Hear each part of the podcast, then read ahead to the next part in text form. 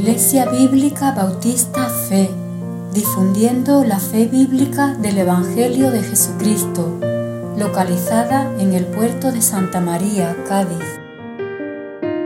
Los principios de conciencia nos enseñan que la justicia es necesaria y útil para salvar o condenar. Por esta razón son necesarios dos lugares para el estado de liberación o condenación. La palabra de Dios nos enseña que solamente por medio de Cristo podemos ser libres de la condenación, pero también nos describe cómo es el estado del condenado. Sea Dios quien nos dé el entendimiento necesario para recibir espiritual y personalmente una salvación tan grande.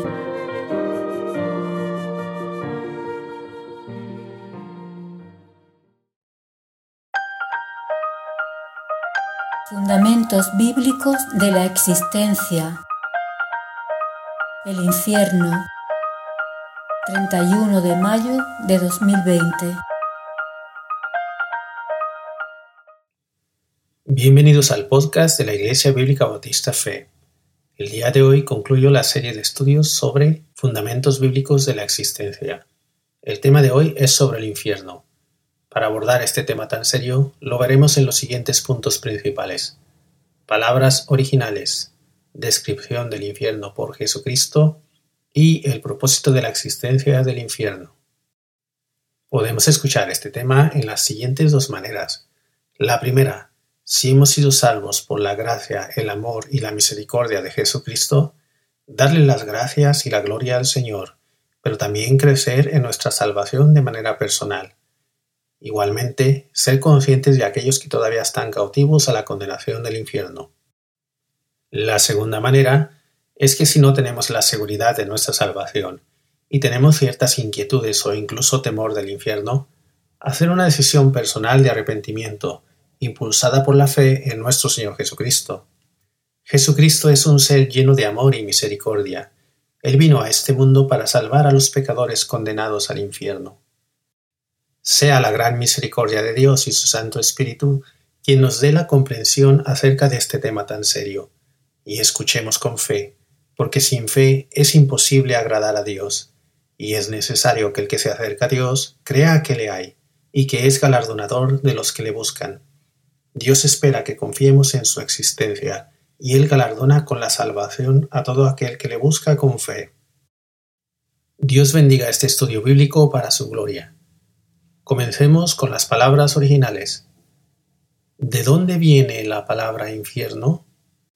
Nuestra palabra en español viene del latín infernus. Significa la parte de abajo, obviamente hablando de las partes profundas de la tierra. Y de esta se traduce la palabra hebrea Seol y las griegas Hades, Gehenna y Tártaros. Infernus se traduce de Seol, la cual viene de la palabra Sheol, lo cual significa el Hades o el mundo de los muertos, como aquel retiro subterráneo con todos los que están recluidos en ese sitio. Asimismo, infernus se traduce de la palabra Hades. Hades corresponde a la palabra Seol. El Hades nos habla del lugar no visto, el estado de las almas que han partido, el sepulcro mismo, siendo este la última memoria que tenemos de la persona que ha fallecido. Pero aquel que ha partido se encuentra en conjunto con todas las almas en un lugar no visto a la vista terrenal. La palabra más usada en el Nuevo Testamento para traducir infierno es Gehenna, y aunque esta viene del griego, su origen es el hebreo Geinnom, lo cual significa el Valle de Hinom. En las épocas helenística y romana, el Valle de Hinom se transcribía como Gehenna. ¿Pero qué era en sí el Valle de Hinom? Los siguientes puntos nos ayudarán a comprender por qué Gehenna se traduce como infierno, con todo el significado de un lugar de tormento. El Valle de Hinom era un valle profundo al sur de Jerusalén. En la época de la monarquía se encontraba fuera de la ciudad. En este valle se encontraba un lugar de adoración idolátrica. Reyes como Acaz y Manasés ofrecieron a sus hijos en sacrificio de fuego al dios amonita Moloch. Pero gracias a Dios, Josías, un rey temeroso del Señor, destruyó los ídolos y el santuario, y lo convirtió en un crematorio, quemando los huesos de aquellos que habían adorado a los ídolos en este sitio. Los judíos hicieron de este valle el vertedero de la ciudad para mostrar su aborrecimiento. Como es de suponer, se mantuvo constantemente encendido para la destrucción de los desechos. Los judíos asociaron con este valle dos ideas principales. La primera, la del sufrimiento de las víctimas que habían sido sacrificadas allí. Los sacrificios que se ofrecían al dios Moloch fueron, desafortunada y tristemente, niños. Y la segunda, el de un lugar de suciedad y corrupción. El nombre de Gehenna se convirtió así para la mente popular en un símbolo de la morada de los malvados, un lugar de eterno sufrimiento para los condenados y los demonios. Llegó a significar el infierno como el lugar de los impíos. Representó el horror y la ira de Dios por el fuego que no se apagaba. Pues en el Antiguo Testamento, los profetas hablaron asociando el castigo de Dios con el fuego. Y este era el significado de Gehenna en los tiempos del Nuevo Testamento, y el sentido que le dio nuestro Señor Jesucristo cuando habló del Gehenna como un lugar de tormento eterno. Las siguientes palabras tienen relación con un lugar de tormento eterno principalmente para los demonios. La primera es Tártaros, viene de Tártaro. Describe el abismo más profundo del Hades, o sea, el lugar de los muertos, donde se encarcela para tormento eterno o se arroja al infierno. La siguiente es abismo, viene de abusos, significa sin fondo. Describe una profundidad insondable, el mundo inferior y las regiones infernales. Es una referencia a las regiones inferiores como morada de demonios. Esta palabra se usa principalmente en Apocalipsis para describir el arrojamiento o la subida de demonios del abismo. Una última palabra es Abadón, la cual no se encuentra traducida en nuestras Biblias. Viene del hebreo y significa perdición. Es el nombre poético del mundo de abajo. En los libros de Job, Salmos y Proverbios habla sencillamente de la morada de los muertos, o sea, el Seol.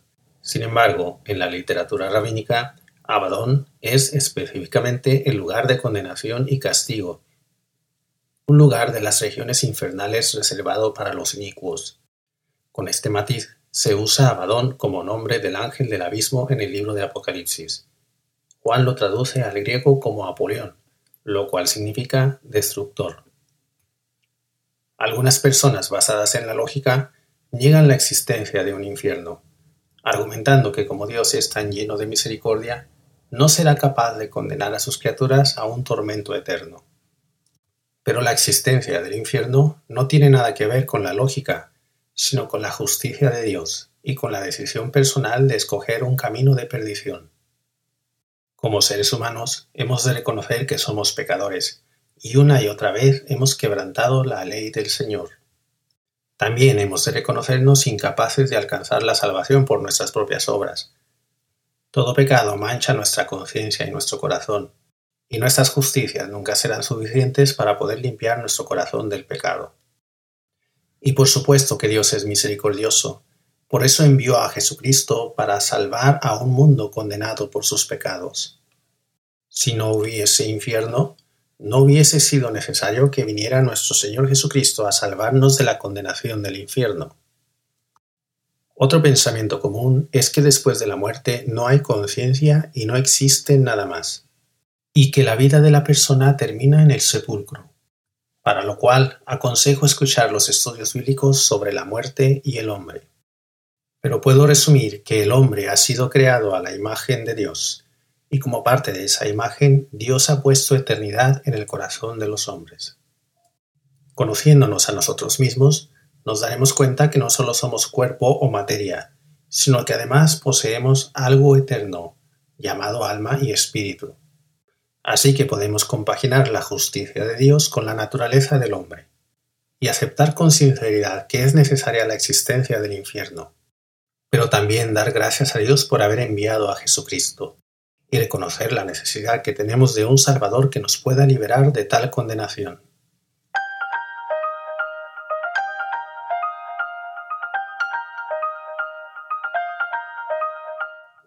Descripción del infierno por Jesucristo. Mateo 5, 21 al 26.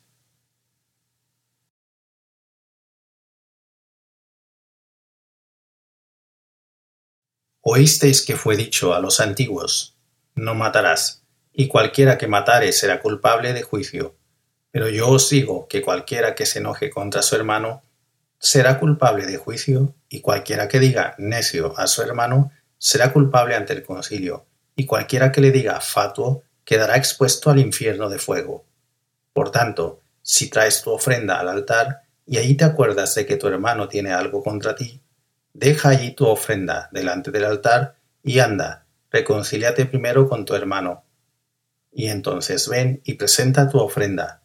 Ponte de acuerdo con tu adversario pronto, entre tanto que estás con él en el camino, no sea que el adversario te entregue al juez y el juez al alguacil, y seas echado en la cárcel. De cierto te digo que no saldrás de allí hasta que pagues el último cuadrante. La primera descripción del infierno por Jesucristo que encontramos en el Evangelio es un infierno de fuego. En este caso da una causa, la ira. Jesús describió la realidad de los mandamientos, el espíritu de los mandamientos. De acuerdo al versículo 21, los mandamientos de Dios habían sido enseñados por los líderes espirituales. Y el pueblo común había escuchado tal mandamiento: no matarás. Desafortunadamente, los líderes espirituales añadieron una serie de reglas para poder cumplir el mandamiento, al menos de manera exterior o por la pura apariencia. Y es así como para muchos era sumamente importante al menos aparentar que guardaban el mandamiento. Pero Jesús les habla de la esencia misma de este mandamiento en el versículo 22.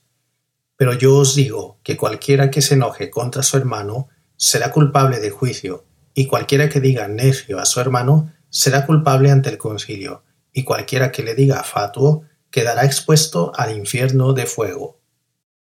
La Biblia hace una diferencia entre los hijos de ira y los hijos de Dios. La ira es ese peldaño de la escalera en el cual nos podemos encontrar peligrosamente. Jesús nos advierte que es más importante guardar la esencia misma del mandamiento que la pura apariencia, o como lo dice el apóstol Pablo, guardar el espíritu de la ley, no solo la letra de la ley. Puede parecernos muy severo quedar expuestos al infierno de fuego, tan solo por llamar a alguien fatuo o necio, pero el apóstol Santiago nos advierte de la peligrosidad de la lengua. Santiago capítulo 3, versículo 6. Y la lengua es un fuego, un mundo de maldad. La lengua está puesta entre nuestros miembros y contamina todo el cuerpo e inflama la rueda de la creación, y ella misma es inflamada por el infierno. Una vez más, vemos lo interesante de la unión de las palabras lengua e infierno. Santiago nos advierte que aquello que hablemos con nuestra lengua puede tener una influencia del mismo infierno, o sea, de los mismos demonios, y que esta influencia contamina a la misma creación, hablando de aquellos contra los que hablamos palabras no muy amables. El camino que coge una persona para llegar a matar a un semejante comienza con la inconformidad. Le sigue la ofensa, el enfado, el resentimiento y la ira. Una vez concebida la ira, no puede evitar la tentación de acabar con la vida del semejante, sobre todo si no tiene respeto de la vida ni temor de Dios. Y es así como Jesús saca a la luz la verdadera intención de nuestras palabras. A Jesús no le agrada que un montón de personas no cometamos asesinato, pero guardemos ira en contra de nuestro semejante. Por eso Jesús nos habla de que la ira nos expone al infierno de fuego. Por cierto que expuesto viene de enojos, lo cual significa susceptible a una condición, pena o imputación. Cuando guardamos ira en nuestros corazones, estamos acumulando una sentencia de juicio y castigo sobre nuestra condición, el infierno de fuego. Así que aprendamos a reconocernos como pecadores y ofensores del Dios verdadero y aprendamos a aceptar las diferencias de nuestros semejantes, no enfadándonos con ellos. Los hijos de Dios estamos llamados a ser pacificadores, por lo que la ira no debe tener parte en nuestras vidas. Hemos leído en el versículo 23 y 24 la manera en que le agrada a Jesús que le ofrezcamos algo en su altar, con un corazón limpio, no con un corazón de contienda, amargura o resentimiento con el hermano, sino con un corazón puro que es capaz de amar al Señor, un corazón que pudo haber sido santificado por el poder de la palabra y su Espíritu Santo, y que es así capaz de amar al semejante. De esta manera, sí que podemos ofrecer al Señor una ofrenda agradable ante sus ojos. No nos engañemos pensando que como Dios es lleno de misericordia, no le importará que demos cuando en nuestro corazón tenemos ira contra el semejante. Al Señor no le vamos a impresionar con lo que damos, sino más bien con la condición con la que le ofrecemos algo para su gloria. En los versículos 25 y 26 también hemos leído lo importante que es redimir el tiempo, que tenemos la oportunidad de reconciliarnos con aquel que tenemos alguna diferencia. Nos advierte la palabra que si no lo hacemos, podemos ser entregados al alguacil y luego al juez, y así tener que dar cuentas ante un tribunal por nuestra actitud. Recordemos que los creyentes compareceremos ante el tribunal de Cristo y recibiremos según lo que hayamos hecho mientras estábamos en el cuerpo, sea bueno o sea malo. Pero hay de aquel que ni siquiera estará en el tribunal de Cristo, sino que más bien estará expuesto a un juicio sin nadie que abogue a su favor. Gracias a Dios que Jesucristo es nuestro abogado. Mateo 18, 6 al 9.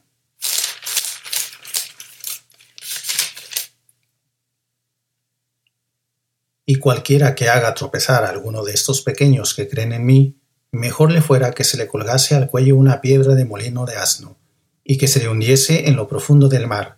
Ay del mundo por los tropiezos, porque es necesario que vengan tropiezos. Pero hay de aquel hombre por quien viene el tropiezo. Por tanto, si tu mano o tu pie te es ocasión de caer, córtalo y échalo de ti. Mejor te es entrar en la vida cojo o manco, que teniendo dos manos o dos pies, ser echado en el fuego eterno. Y si tu ojo te es ocasión de caer, sácalo y échalo de ti. Mejor te es entrar con un solo ojo en la vida, que teniendo dos ojos, ser echado en el infierno de fuego. Una vez más, Jesús describe el infierno como un infierno de fuego. La primera causa es la ira, y una segunda causa es por aquellos que son de tropiezo a los que creen. Jesús advierte a aquellos que son causa de tropiezo la importancia de quitarse del medio a sí mismos, o quitar parte de su cuerpo si están siendo de tropiezo a los que creen en el Señor. Para interpretar estos versículos, pudiéramos pensar en una persona completamente mutilada, y que de cualquier manera siguiera estorbando y tropezando a los que creen. Por lo que estos versículos nos enseñan la siguiente verdad espiritual.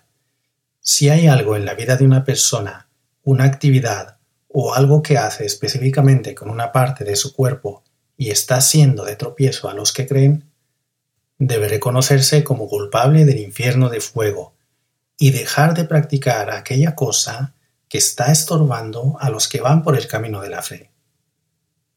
Bien dijo el Señor, ay del mundo por los tropiezos, pero mejor lo dijo, ay de aquel por quien vienen los tropiezos. Jesús está advirtiendo sobre una sentencia de culpabilidad a aquel que estorba para que algunos crean y se salven, o aquellos que son salvos crezcan en la salvación. Por lo que si eres una persona enemiga de la fe y del Evangelio, no sigas usando ni tu mano, ni tu pie, ni tu ojo para tropezar a los que creen, porque la única sentencia segura es que te espera el infierno de fuego. Mejor es que te esfuerces usando los miembros de tu cuerpo para entrar por la puerta de la salvación. Pues bien lo dice el Señor Jesucristo, es mejor entrar en el reino de Dios que ser echado en el infierno de fuego. Los hijos de Dios podremos llegar a tomar decisiones basadas en la voluntad de Dios. Pero no podremos evitar que algunas personas no estén enteradas de toda la realidad de nuestra decisión y que éstas levanten contienda y murmuración contra nosotros. Tampoco podemos evitar que el diablo trabaje en los corazones y que siembre acusaciones para impedirnos avanzar en la voluntad de Dios. Para el creyente, lo más importante es tener una conciencia limpia delante de Dios, de haber sido guiado por medio de la palabra, por medio del Espíritu Santo y por medio de la oración. Y a su tiempo, el Señor sacará a la luz la realidad de nuestras decisiones. Por otra parte, si hemos sido de tropiezo practicando un pecado real en contra de Dios y su palabra, no debemos demorar en arrepentirnos y acudir al trono de la gracia, pidiendo perdón y misericordia al Dios del cielo, y en algunos casos pidiendo perdón también a los que hemos tropezado. En Marcos capítulo 9 encontramos algunas descripciones más del infierno. Marcos 9, del 42 al 44.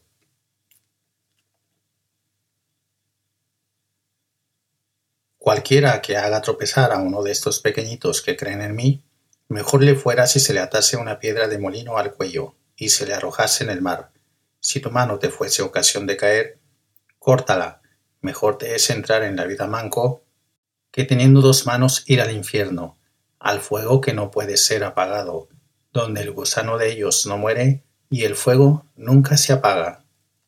Ahora nos habla de dos descripciones más del infierno. El fuego que no puede ser apagado y el gusano de ellos, o sea, de los condenados, no muere. Cuando nos habla de gusano se refiere a scolex, el gusano que se alimenta de cadáveres. Esta afirmación significa la exclusión de toda esperanza de restauración, el castigo eternamente presente. Cuando vemos el estado de los cuerpos de aquellos que están condenados en el infierno, podemos notar que sus cuerpos no se consumen hasta la aniquilación. Eternamente alimentan al gusano que no muere, eternamente son conscientes y padecen un sufrimiento físico y un sufrimiento emocional. Tienen un estado de destrucción, pero no pueden dejar de existir y padecer.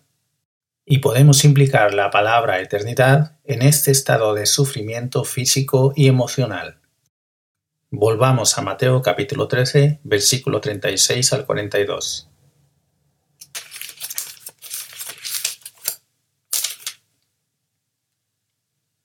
Entonces, despedida la gente, entró Jesús en la casa, y acercándose a él sus discípulos le dijeron: «Explícanos la parábola de la cizaña del campo».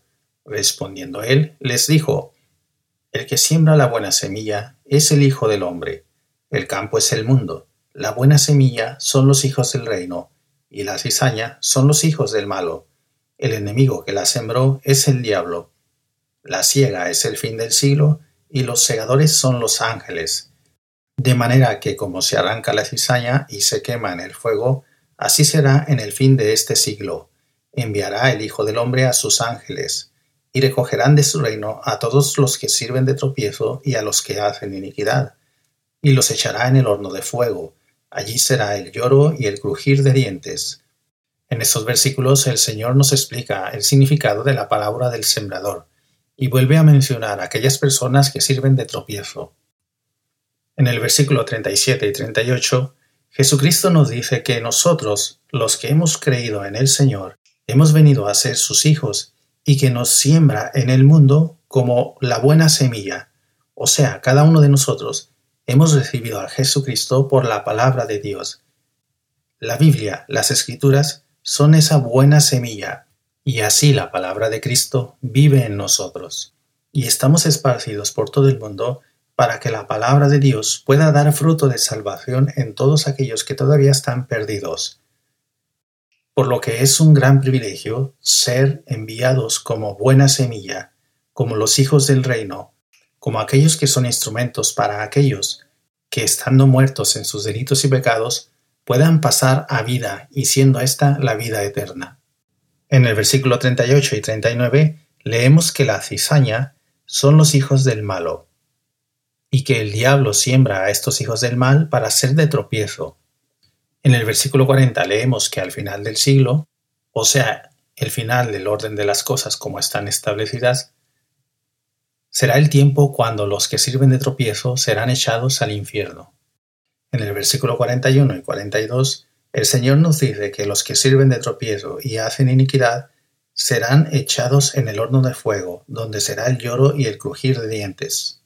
La descripción de llorar y crujir los dientes puede definir a una persona atormentada, sumergida en remordimientos, culpabilidad e ira, gimiendo de dolor por falta de descanso tanto emocional como físicamente. Y esto viene a ser un castigo justo, pues el diablo siembra a los suyos como hijos del malo. Estos son la cizaña, o sea, una influencia mala, una mala doctrina, un mal consejo, un estorbo, un tropiezo para aquellos que puedan escuchar el Evangelio y ser salvos. No solo no entran, sino que además impiden que otros entren por la puerta a la salvación, la cual es Jesucristo. Añado también el versículo 43. Entonces los justos resplandecerán como el sol en el reino de su Padre. El que tiene oídos para oír, oiga. En el capítulo 13, Jesús nos habla nuevamente del reino de los cielos. Jesucristo es Rey de Reyes, es el Príncipe de Paz, es el Rey, Juez, Justo y Soberano de todos los reyes de la tierra. Como parte de su autoridad, Él debe depurar a los habitantes de este mundo. Como lo dice el versículo 49, así será el fin del siglo, saldrán los ángeles y apartarán a los malos entre los justos y los echarán en el horno de fuego, ahí será el lloro y el crujir de dientes. Ya que los malos expresarán su dolor con el lloro y el crujir de dientes, los justos, por el contrario, resplandecerán. Los malos son pecadores no arrepentidos que permitieron que el maligno les influyera para no entrar en el reino de Dios, para no ir al cielo por medio de Jesucristo. Y los justos son pecadores arrepentidos, redimidos por la sangre de Jesucristo, que por haber confiado en Jesús, ahora pueden resplandecer mientras los malos están en la oscuridad del tormento. Podemos dar la gloria al Señor, pues nos comparte su reino, nos comparte su resplandor y nos permite ahora la bendición de ser la luz del mundo. Continuamos con otra descripción del infierno por Jesucristo. Mateo 5, 27 al 30.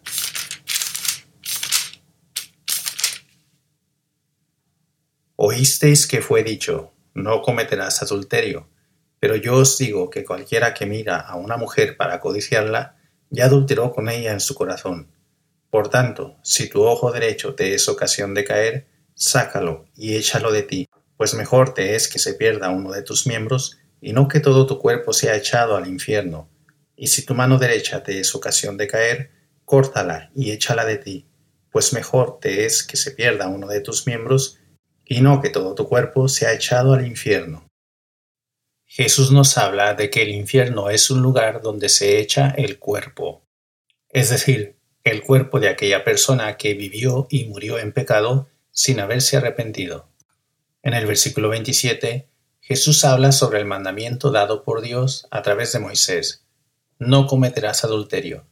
Y en el versículo 28, Jesús nos habla sobre el espíritu de ese mandamiento, no codiciar en el corazón la mujer del prójimo, para no pecar ni contra Dios, ni contra el prójimo, ni contra la mujer. Y en el versículo 29 y 30, Jesús describe que el cuerpo es la parte física que ejecuta el pecado que ya ha florecido en el corazón. Desafortunadamente, en el mundo actual, el adulterio es una práctica común. Es algo que se practica sin ningún remordimiento de conciencia y mucho menos arrepentimiento para con Dios.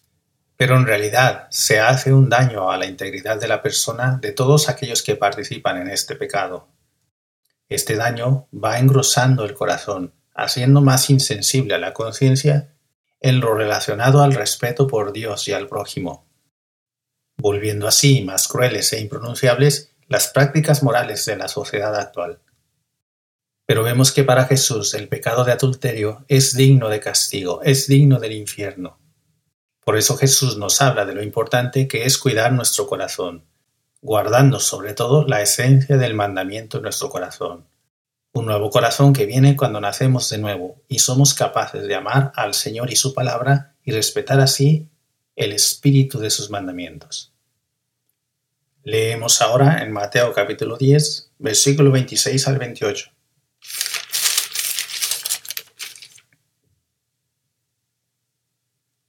Así que no los temáis, porque nada hay encubierto que no haya de ser manifestado, ni oculto que no haya de saberse.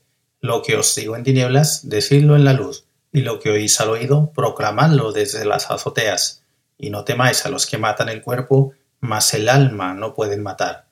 Temed más bien a aquel que puede destruir el alma y el cuerpo en el infierno.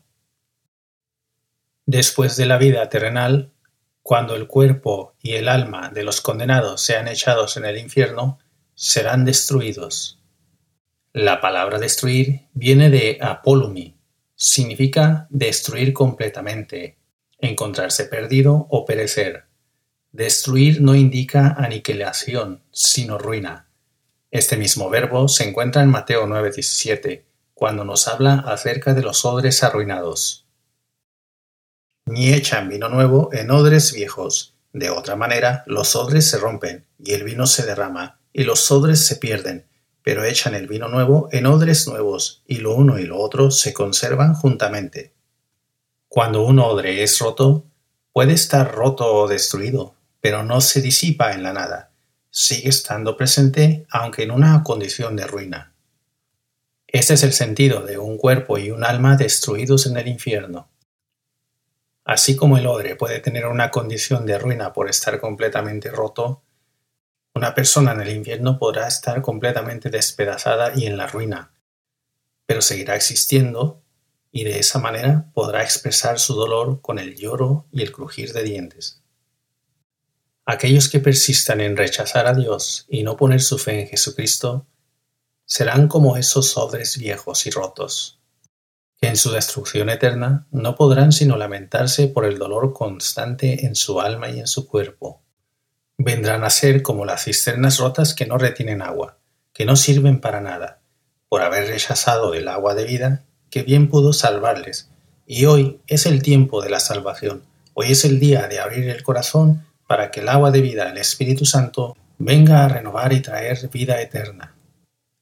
Leemos ahora en Lucas 12, del 4 al 7.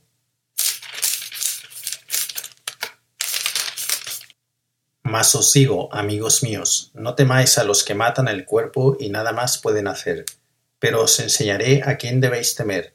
Temed a aquel que después de haber quitado la vida, tiene poder de echar en el infierno. Sí, os digo, a este temed. ¿No se venden 5 pajarillos por 2 cuartos? Con todo, ni uno de ellos está olvidado delante de Dios, pues aún los cabellos de vuestra cabeza están todos contados. No temáis, pues, más valéis vosotros que muchos pajarillos.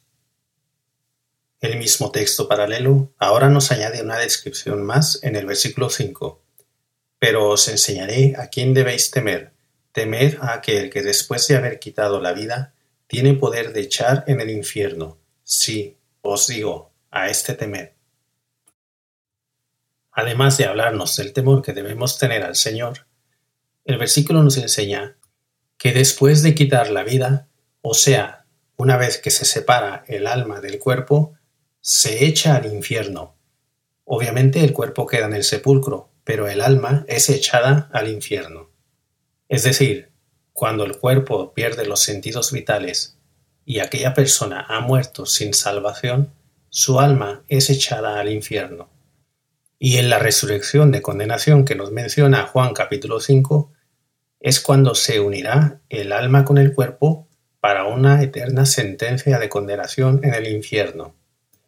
Pero en el versículo 6 y 7, el Señor nos habla de cuán importante es para Él nuestra vida, entendiendo por nuestra vida nuestro ser entero, espíritu, alma y cuerpo. Tanto nos ama el Señor que quiere salvar primeramente nuestras almas y en el día de la resurrección, salvar y restaurar nuestros cuerpos. Recordamos otros textos cuando nos habla de los lirios del campo o de las aves, que todas ellas no trabajan, ni hilan, ni recogen en graneros, pero nuestro Padre Celestial tiene cuidado de ellas, les alimenta día con día. Y nos dice la palabra que cuanto más nosotros, como criaturas de Dios, tenemos un gran valor. Por eso envió a Jesucristo para que no nos perdamos eternamente en el infierno y podamos ser hallados en Él. para reunirnos con Él en el cielo.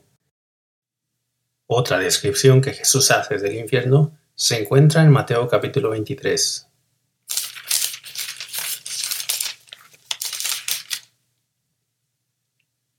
Leamos el versículo 13 al 22. Mas, ay de vosotros, escribas y fariseos hipócritas, porque cerráis el reino de los cielos delante de los hombres, pues ni entráis vosotros, ni dejáis entrar a los que están entrando. Ay de vosotros, escribas y fariseos hipócritas, porque devoráis las casas de las viudas, y como pretexto hacéis largas oraciones. Por esto recibiréis mayor condenación.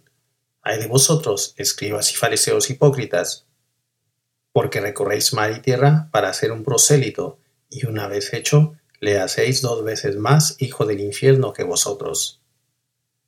Ay de vosotros, guías ciegos, que decís, si alguno jura por el templo, no es nada, pero si alguno jura por el oro del templo, es deudor. Insensatos y ciegos, porque ¿cuál es mayor, el oro o el templo que santifica al oro? También decís, si alguno jura por el altar, no es nada, pero si alguno jura por la ofrenda que está sobre él, es deudor. Necios y ciegos, porque ¿cuál es mayor, la ofrenda o el altar que santifica la ofrenda? Pues el que jura por el altar, jura por él, y por todo lo que está sobre él. Y el que jura por el templo, jura por él, y por el que lo habita. Y el que jura por el cielo, jura por el trono de Dios, y por aquel que está sentado en él. El capítulo 23 es una respuesta extensa de Jesucristo acerca de la resurrección. Y como parte de sus respuestas, menciona al Cristo, al Mesías, al ungido, al descendiente de David. Y es con David con el que empieza a comparar aquello en lo que confiaban los escribas y fariseos. Es decir, ellos confiaban más en su religión, heredada por medio de los profetas y de las escrituras. Estaban orgullosos de pertenecer a David. Por supuesto que no hay nada malo en el ministerio que tuvieron los profetas, David y en las mismas escrituras. Todo ha sido usado y guiado por el Señor. Pero el texto nos dice que se habían vuelto ciegos y que estaban estorbando a todo el que quería entrar al reino de los cielos. Estaban tropezando a las almas y le daban más importancia al ritualismo de los sacrificios que al sentido espiritual de los mismos. Y es así como leemos en el versículo 15. Ay de vosotros, escribas y fariseos hipócritas, porque recorréis mar y tierra para hacer un prosélito, y una vez hecho, le hacéis 2 veces más hijo del infierno que vosotros. Estos líderes espirituales procuraban conversos de las regiones más allá de ellos mismos. Les importaba demasiado que se convirtieran al judaísmo mismo más que al Dios verdadero, a los libros y mandamientos escritos por los hombres, que a la misma esencia de la palabra de Dios, y que el converso fuera más fiel al templo y a las tradiciones. El mismo versículo 15 nos enseña que aquel prosélito convertido se convertía en 2 veces más hijo del infierno. O sea que el infierno puede tener hijos.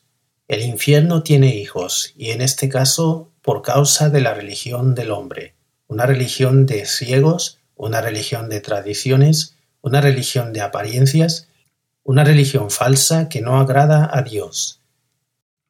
Versículo 33. Serpientes, generación de víboras, ¿cómo escaparéis de la condenación del infierno? Las palabras de Jesús parecen bastante severas, pero también justas, pues está hablando a aquellos que se supone que eran los guías espirituales del pueblo de Israel, pero no lo estaban haciendo. Los estaban desviando, enseñándoles a ser fieles al templo y al judaísmo más que a Dios. Y cuando viene Dios mismo encarnado en la persona de Jesucristo, no pueden comprender su lenguaje y sus palabras de vida, porque estaban tan sumergidos en la religiosidad que no podían ver la luz de la verdad en Jesucristo. Con el versículo 33 también comprendemos que es en el infierno donde residirán las almas de aquellos que estén condenados. El infierno es un lugar horrible, pero justo y necesario. Es un infierno de fuego que no puede ser apagado, donde los que residen ahí lloran y crujen los dientes. El gusano de ellos no muere, y sus cuerpos y sus almas son echados ahí para ser destruidos con eterno sufrimiento. Hemos visto diferentes causas por las cuales las almas se pueden condenar al infierno: por causa de la ira, por causa de ser tropiezo a los que creen, por causa del adulterio o por causa de la religiosidad del hombre. Podemos resumir estas prácticas con la palabra pecado. Y la palabra de Dios nos enseña que el pecado es aquello que reside en nosotros y que todo pecado es ofensa ante Dios, no importa que parezca poco grave. Así que nuestro pecado personal es aquello que nos condena al infierno. Gracias a Dios, en Cristo Jesús, podemos pasar de la condenación a la salvación, de la esclavitud al pecado a la victoria sobre el pecado, de tener un corazón duro a tener un corazón rebosante del amor de Dios, del temor de la condenación a la esperanza en el cielo. Es de esta condenación de la que Jesucristo nos habla cuando nos dice que Él vino a buscar y a salvar lo que se había perdido. Vino por nosotros, los débiles hombres, susceptibles al engaño y entregados al pecado. Gracias a Jesucristo que nos envía el Espíritu Santo, por el cual podemos comprender el Evangelio y abrir nuestro corazón para ser salvos. Asimismo, pasar de ser hijos del infierno a ser ciudadanos celestiales.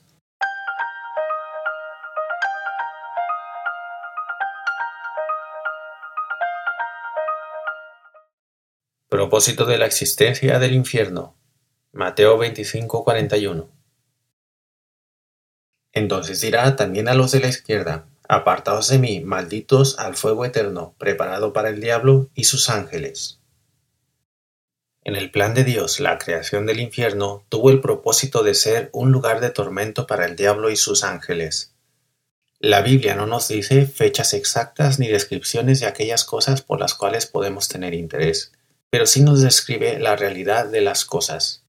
En Génesis 3, cuando el hombre cayó de su estado de gracia y comunión con Dios, el Señor tuvo que emitir un juicio para Eva, Adán y la serpiente, o sea, el diablo y Satanás. Y el estado de condenada para Satanás tuvo que conllevar la creación de un lugar donde se ejecutara su condenación, el infierno. La Biblia nos dice que los demonios se pueden considerar espíritus inmundos o impuros, lo que con ello revela es su naturaleza de pecado, por lo que el cielo o el reino de Dios en la tierra no son lugares adecuados para el diablo y sus ángeles. Un mundo sin impureza, sin engaño y sin maldad es posible cuando Dios ponga en su sitio a el diablo y sus ángeles. Leemos también en Segunda de Pedro 2:4.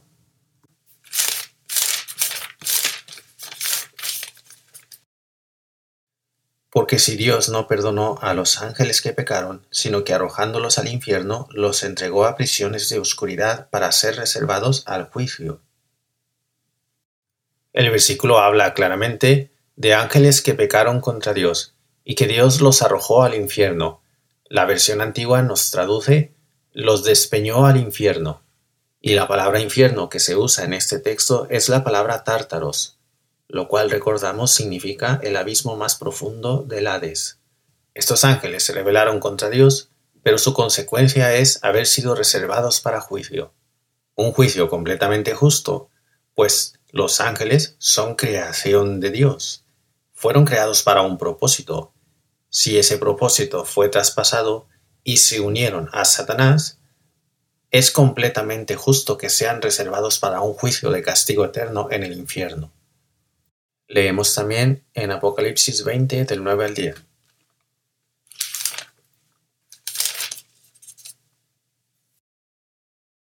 Y subieron sobre la anchura de la tierra, y rodearon el campamento de los santos y la ciudad amada, y de Dios descendió fuego del cielo y los consumió.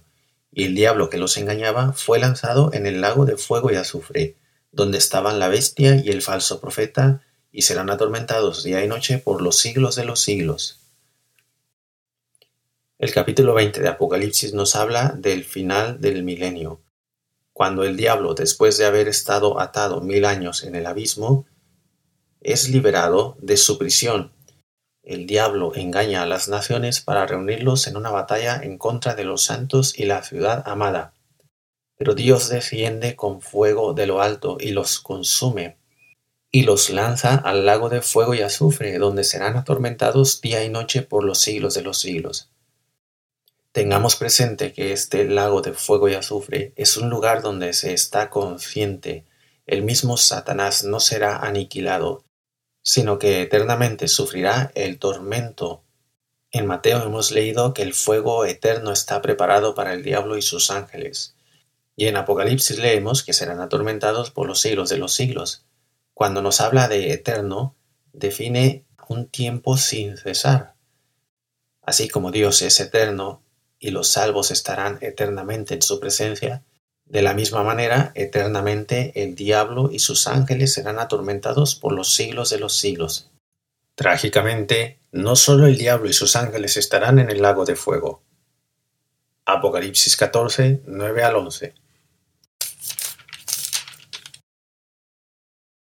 Y el tercer ángel lo siguió, diciendo a gran voz: Si alguno adora a la bestia o a su imagen, y recibe la marca en su frente o en su mano, él también beberá el vino de la ira de Dios, que ha sido vaciado puro en el cáliz de su ira, y será atormentado con fuego y azufre, delante de los santos ángeles y del Cordero, y el humo de su tormento sube por los siglos de los siglos, y no tienen reposo de día ni de noche los que adoran a la bestia y a su imagen, ni nadie que reciba la marca de su nombre.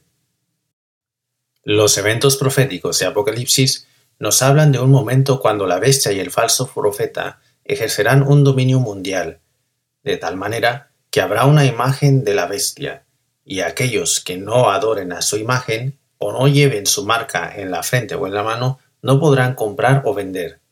Pero el Señor advierte que todos aquellos que adoren a la bestia y a su imagen, igualmente como el diablo, serán atormentados en el lago de fuego por los siglos de los siglos. Vemos ahora que no solo el diablo y sus ángeles, sino personas como tú o como yo, pueden ser engañadas por el diablo para adorarle. Pero el Señor igualmente advierte una sentencia de castigo eterno para todas aquellas personas que en lugar de adorar a Dios, adoren a la bestia y a su imagen. No es un deseo primordial de Dios que los hombres terminen en el lago de fuego y azufre por toda la eternidad. Pero si el hombre rechaza a Dios y escoge el camino del diablo, este terminará igualmente en el lago que arde con fuego y azufre. Apocalipsis 20, del 11 al 15.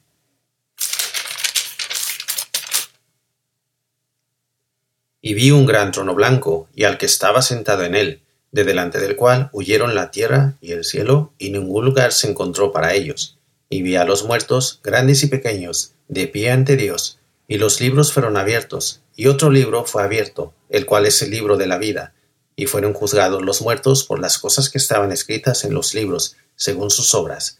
Y el mar entregó los muertos que había en él, y la muerte y el Hades entregaron los muertos que había en ellos, y fueron juzgados cada uno según sus obras. Y la muerte y el Hades fueron lanzados al lago de fuego. Esta es la muerte segunda, y el que no se halló escrito en el libro de la vida fue lanzado al lago de fuego. Podemos decir que este juicio es el principal juicio que va a enfrentar la humanidad. El versículo 11 nos habla de un gran trono blanco y al Señor sentado en él, hablando de la firmeza, pureza y eternidad del Señor, que reina por los siglos de los siglos y ante el cual tenemos que dar cuenta. También nos dice el versículo 11 que la tierra y el cielo huyeron de delante de él y ningún lugar se encontró para ellos. Significa que en este momento de la historia no habrá otro sitio en el centro del universo más que el juicio del gran trono blanco, cuando toda la humanidad tenga que presentarse ante Dios y dar cuenta de sus hechos. El versículo 12 nos enseña que muertos de todo tipo estarán de pie ante Dios, grandes y pequeños. Puede referirse a la condición que tuvieron mientras estuvieron en vida, o también a la edad a partir de la cual son responsables ante Dios por sus pecados. El versículo 13 también nos enseña que la muerte y el Hades entregarán a los muertos que hay en ellos y serán juzgados conforme a sus obras. Es decir, aquellas personas que hayan muerto en sus pecados resucitarán para presentarse ante Dios y ser juzgados. El versículo 12 nos enseña que se abren dos tipos de libros, el libro de la vida y los libros abiertos, o sea, los libros que son leídos para juzgar a todos los muertos según sus obras. Por cierto que menciona que cada uno será juzgado. No será un juicio generalizado, sino un juicio personal de todos y cada uno de los que están en la presencia de Dios. El versículo 13 habla de que serán juzgados conforme sus obras.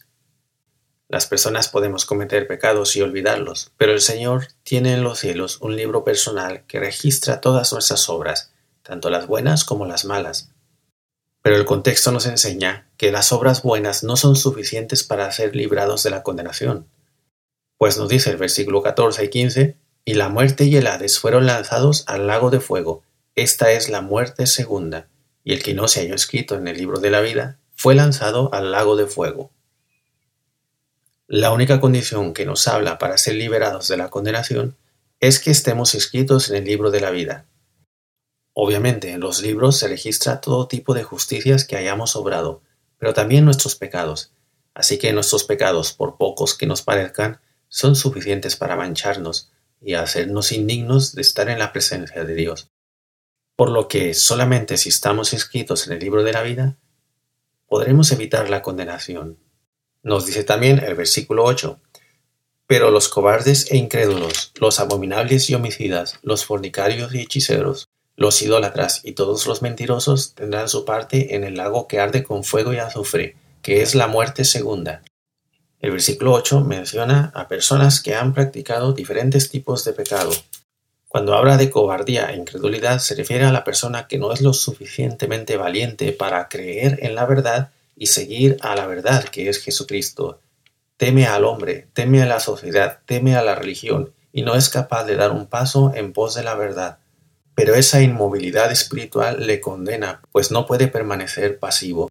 Menciona también abominables y homicidas. Personas impuras que no tienen respeto por la vida, que son inmundas y desagradables para estar en la presencia de Dios y por supuesto del cielo.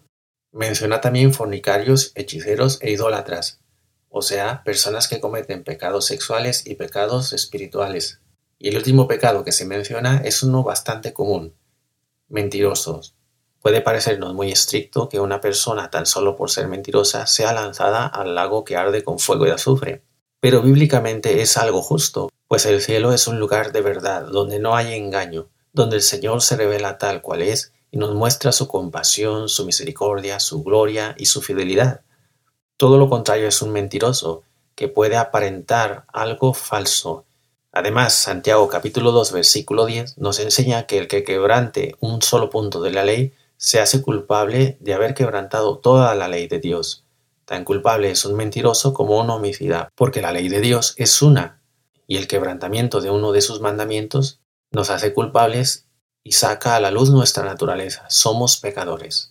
La única esperanza que tenemos para evitar ser lanzados al lago de fuego es que nuestro nombre esté inscrito en el libro de la vida.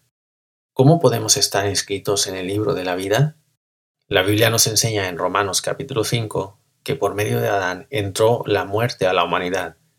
La Biblia nos enseña en Efesios capítulo 2 que todos nosotros estamos muertos en nuestros delitos y pecados.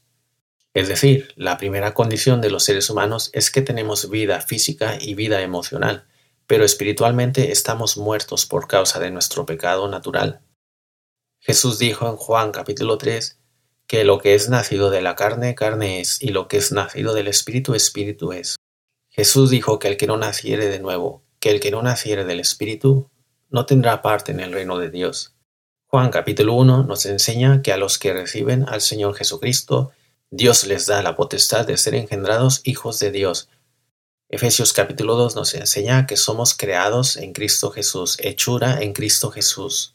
Y Segunda de Corintios nos enseña que el que está en Cristo nueva criatura es. Biológica y civilmente podemos nacer y tener un registro de quiénes somos con un nombre y unos apellidos que determinan nuestra identidad.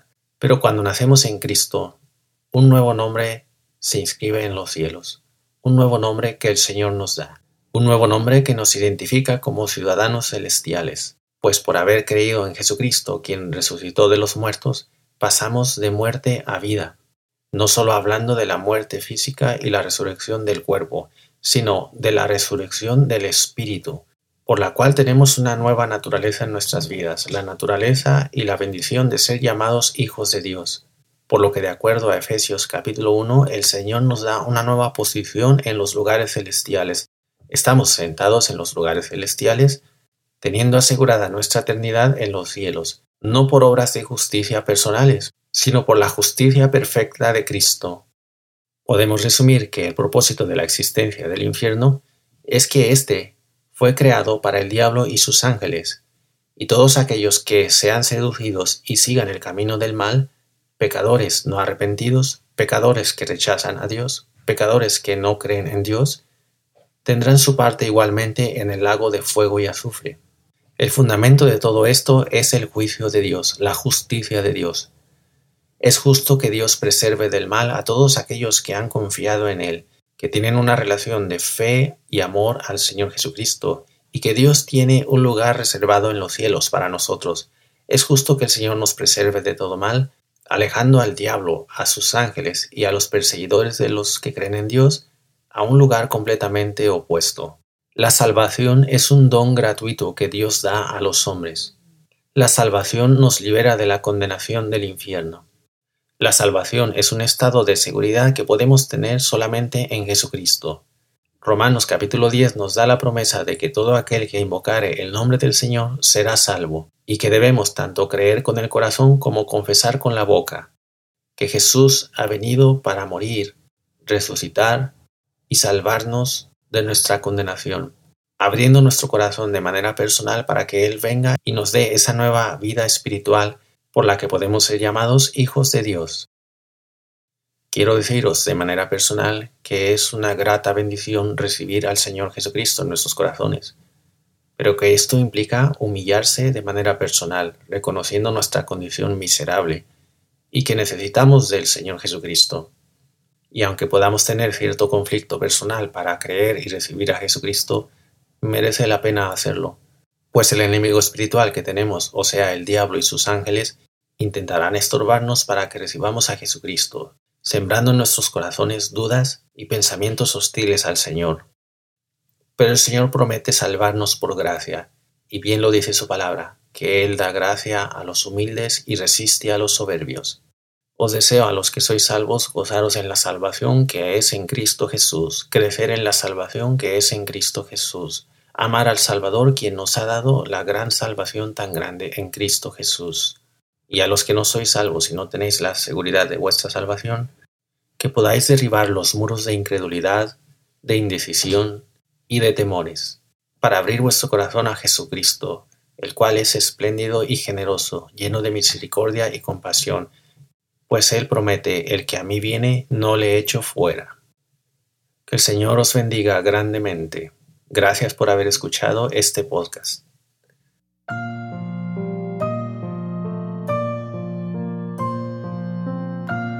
En el Evangelio de Juan, capítulo 3, versículos 16 al 18, leemos: Porque de tal manera amó Dios al mundo, que ha dado a su Hijo unigénito, para que todo aquel que en Él cree no se pierda, mas tenga vida eterna. Porque no envió Dios a su Hijo al mundo para condenar al mundo, sino para que el mundo sea salvo por Él. El que en Él cree no es condenado, pero el que no cree ya ha sido condenado, porque no ha creído en el nombre del unigénito Hijo de Dios. Gracias al amor de Dios, Jesucristo vino para salvar a un mundo condenado por causa de sus pecados. Vino a librarnos de la muerte física y la segunda muerte en el lago de fuego. Él es la vida misma y nos puede dar la vida eterna en el cielo. Pero esta salvación solo se obtiene si se acepta personalmente por medio de la fe. Deseamos que este estudio bíblico te dé el conocimiento y la voluntad para clamar y recibir la salvación de Jesucristo. Puedes contactarnos por cualquiera de nuestros medios mencionados en nuestra página web. Que el Señor te bendiga grandemente.